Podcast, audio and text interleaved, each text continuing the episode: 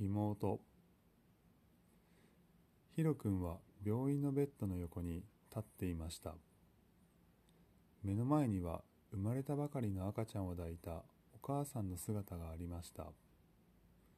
お母さんがいつもは見せたことのない苦しそうな表情の後至福と安堵の表情を見せた瞬間元気のいい声で泣く赤ちゃんがヒロ君の目の前に現れました。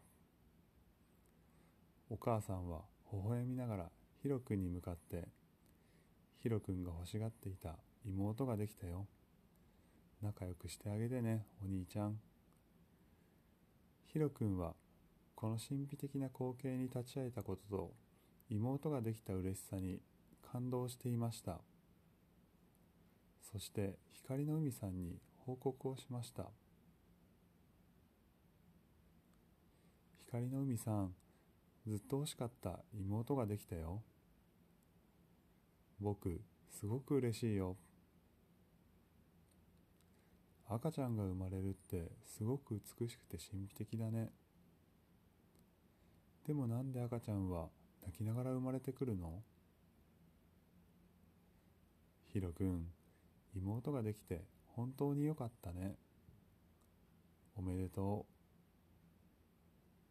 すべての生命の誕生はどれも神秘的なんだよ。赤ちゃんが生まれてくるときに泣いている理由は分離を体験するからなんだよ。